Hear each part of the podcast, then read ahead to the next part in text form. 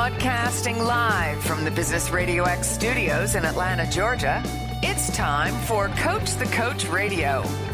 Brought to you by the Business Radio X Ambassador Program, the no cost business development strategy for coaches who want to spend more time serving local business clients and less time selling them. Go to brxambassador.com to learn more. Now, here's your host. Lee Kantor here, another episode of Coach the Coach Radio, and this is going to be a fun one. Today on the show, we have Larry Galler with Larry Galler and Associates. Welcome, Larry. Thanks, Lee. Nice to be here with you. Well, I'm excited to learn about your practice. Tell us a little bit about who you serve. Uh, for the last 25 years or so, I have been working with uh, owners, CEOs of small to mid-sized businesses. Uh, I suppose that means uh, that requires a definition. And to me, a small business is, uh, uh well, the bulk of my clients are anywhere from one to 12 employees. Um, a substantial number of them are larger, going up to 50 uh, to 100 employees, and a few are, uh, over the years, a, a few of them have been much larger companies. Now, what's your backstory? How'd you get involved in coaching? Uh, you got two hours. Uh, I have a. Um, I come from a small business background. My parents owned a retail flower shop. Uh, I went into business with them after college, and uh, after a few years, we had a major disagreement into the future of the company. So I went off my own. I opened a retail store in what was then a brand new retail shopping mall which was a very hot destination in those days. Uh, the store it sold uh, primarily giftwares and housewares, uh, broad assortment of things that you would have in your house. The store did very well, and over the next 10 years, I opened up five more stores. So we had a total of six stores. And uh, then shortly thereafter, in the next four or five years, the economy changed substantially it became known as the Rust Belt Depression or recession. Uh, interest rates went up into the low 20s, the high teens, and uh, we were highly leveraged and had a very rough time paying the rent, paying the interest, and uh, paying the vendors, and ultimately, uh, uh, at the end of about a five-year struggle, uh, we had to close the business. Um, and had to look for something else to make a living. And I did some marketing work for a number of small businesses, people that I knew. Uh, one of them introduced me as his business coach. I had never heard that term before. And so I looked it up, and sure enough, there are people out there that call themselves coaches and they're making a living at it. And I looked at what they did, and I said, That's what I do, and I'm very qualified to do it so I became a business coach and I joined the chambers of commerce, a couple of them, three of them actually. Uh, worked very hard to get clients, and um, the first year was really a struggle, but um, I've been doing it for 25 years now and uh, uh, slowing down the practice, but uh, still very involved uh, in, in my practice and in the people I serve. Uh, if you want to know something about industries, just about everything. I have worked with um, one person carpet cleaning company to a, uh, a statewide uh, community college uh, program uh, where I coached the uh, ch- campus chancellors on communications and delegation. did that for quite a while. And so, and just about everything in between manufacturers, retailers, restaurants, professionals. I think everybody but a veterinarian. I've never done a vet, worked with a veterinarian. Uh, not that I'm adverse to it, it just hasn't happened. Now, is there um, a typical pain point that your clients all have, or it could be anything? It could be a marketing problem, it could be a leadership problem, it could be communications problem, or do you solve or do you find you have a sweet spot where you're really good at a certain aspect of business? Well, I like to think that I'm very good at strategy. Uh, and no matter what the problem is, and it's all of those things, it's you know, it's leadership, it's human beings, uh, it, it's uh, it's having a vision or articulating the vision, having a mission or understanding what that mission is, uh, training your training the staff to deliver on the mission and vision and values, uh, marketing, and I mean they all want more. All of my clients want more. They want more business. They want more profits. Uh, they want more ease of administering the business. And I work in just about all of those areas. Um, I don't do accounting. I don't do taxation. I don't work with insurance. Uh, those are areas that are much better left to professionals who are expert at those things. Uh, I will uh, and have negotiated uh, with banks on behalf of my uh, clients, you know, as part of uh, part of the team that negotiates with the banks. Um, but I, I I think the sweet spot, and I don't, I, I, don't think that most of my clients, when we initially get started, know what that sweet spot is going to be for them because they want more business. But that means that they are lacking something, or it would be coming. So, what are they lacking? Uh, they could very well be lacking a long term marketing advertising strategy. They could be lacking a, a training program to get their, their, their staff to uh, be part of their marketing, be part of their advertising. Uh, example, um, HVAC company, heating, air conditioning, ventilating, uh, have people out in the fields. Some of them go in and fix whatever, fix the furnace and leave, and hardly mumble anything to the uh, uh, to the customer. Now, what we've what, what, we've worked with is to get those people to be uh, quiet salespeople or marketing people for the company so that uh, that client, that customer, knows which HVAC company actually serviced them last time. Ways of getting those people back as customers rather than thinking that all HVAC companies are commodities.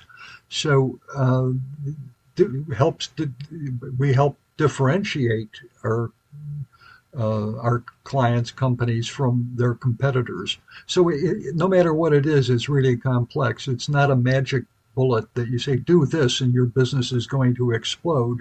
It's do a lot of things and implement them properly. Now, do you see entrepreneurs kind of making similar mistakes, or is every uh, client you work with kind of on its own adventure, so everything's kind of totally different? Well, it's different because we're all different people. Um, and each each of my clients has strong points and weak points, just as you and I do. Some people are very articulate, able to communicate thoughts. Others have to do have to work in different ways. And uh, yeah, I have to know as their coach. I have to know what what will or have to learn, and then know what will what will work for my clients and what will help them get to where they want to go. And that's part of the problem is very often they just want more, they want bigger, um, and they don't strategize their way to figuring out how they're going to get bigger and more profitable, uh, how they're going to. I always think of uh, the, uh, I make up little stories for myself, and one of them is uh, going into the first Starbucks coffee shop in Seattle 25 years ago and so going into the back room, uh, sitting at their conference table, which is a bunch of beanbag chairs, coffee beans, and uh, everybody sitting around and talking and saying, "Hey, we're doing great. Uh, the store is growing. We're profitable." Yada yada yada. And one somebody says, "Hey, we could have a second store." Wow, what a concept! And somebody else says, "If we can learn how to run two stores, we can run 10. And somebody else says, we could even have 100. Well, today they have 25,000 stores across all over the world. And it came from, I'm guessing, uh, a grand strategy that they developed. And from that, they had to do, they had to grow it. There was no model for what they did. So they had to develop leadership, managers, uh, training, how to how to pour the coffee and how to talk to the customers and how to display the product.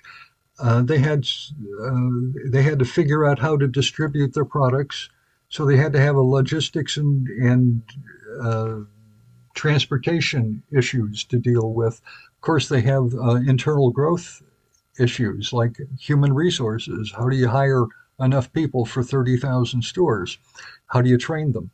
Uh, well, it starts with when you train the, your second employee and you build on it and build on it so that you can you can eventually attain your your your goal, your dream.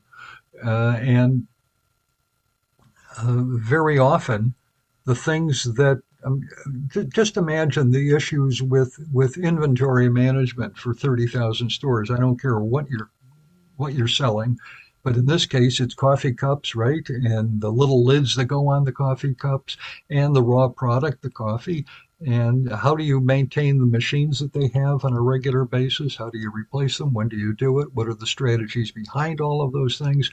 Growth is not just one thing. It's not, uh, except in extremely rare cases. I mean, we probably, anybody of a certain age remembers uh, the, the ad for Wendy's, Where's the Beef? Um, but every company has got a, a, a, little saying, and very few of them attain that kind of uh, viral viral uh, importance. So, you know, yeah, there is no magic bullet to what they want. Every company is different. Every owner is different. Every board of directors is different. Uh, every staff is different, and you have to figure out what will work for your company. And that part of that is is, and I haven't mentioned this, but part of it is uh, creating a culture. This is the way, and a culture is a fancy word for uh, translates into the way we do things around here. And if you have that culture, if you're able to create a culture and maintain it and teach it to the people who are disseminated to your public, you're going to go a long way towards uh, getting that business of your dreams. And I think that's what my role is, is to help them articulate it, to help them figure out how to attain it.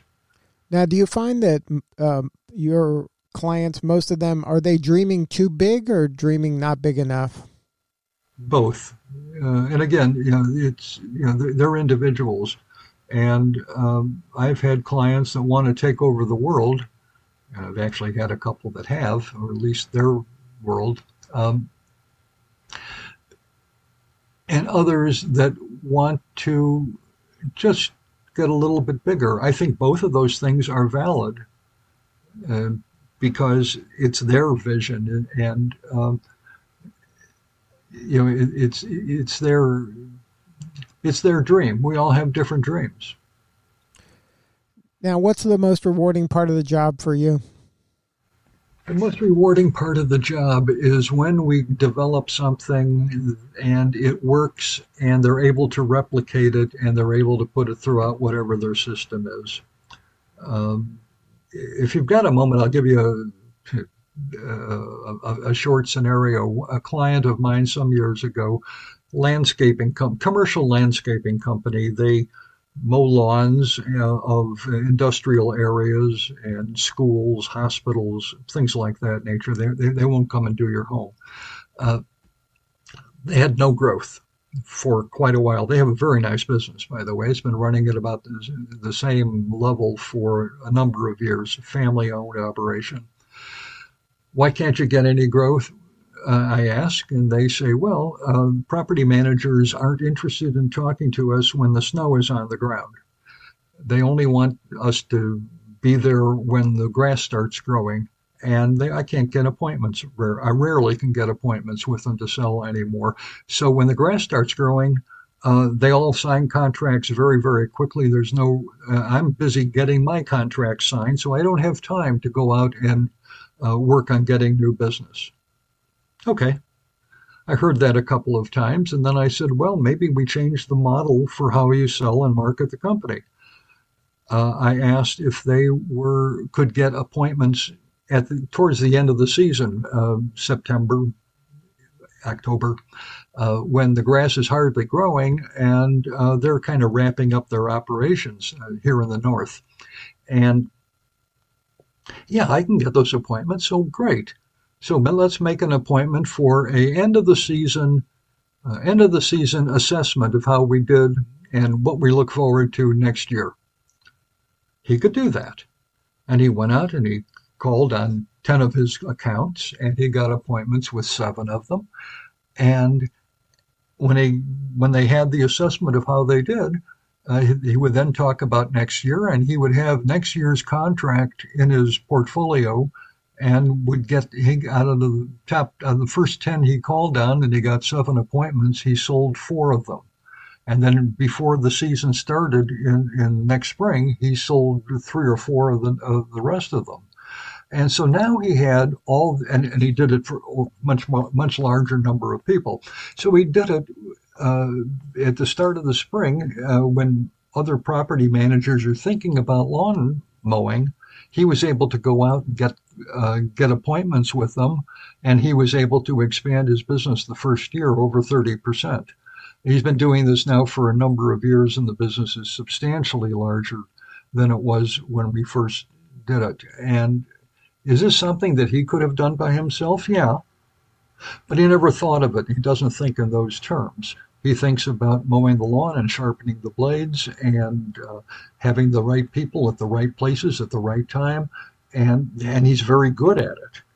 So uh, we changed the paradigm of how he markets and sells his business, and the business got a lot bigger. I do that for lots of companies not only in that mellow, in that way of doing, uh, getting business, but in many other aspects, most other aspects of running a business. And if somebody wants to learn more and have a more substantive conversation with you, is there a website? Uh, there is. It's larrygaller.com, L A R R Y G A L L E R.com. And uh, somebody could send me an email, larry at larrygaller.com. L A R R Y G A L L E R dot com. Well, Larry, thank you so much for sharing your story today. You're doing important work and we appreciate you. Thank you much. It was a pleasure being with you, Lee. All right, this is Lee Kantor. We'll see you all next time on Coach the Coach Radio.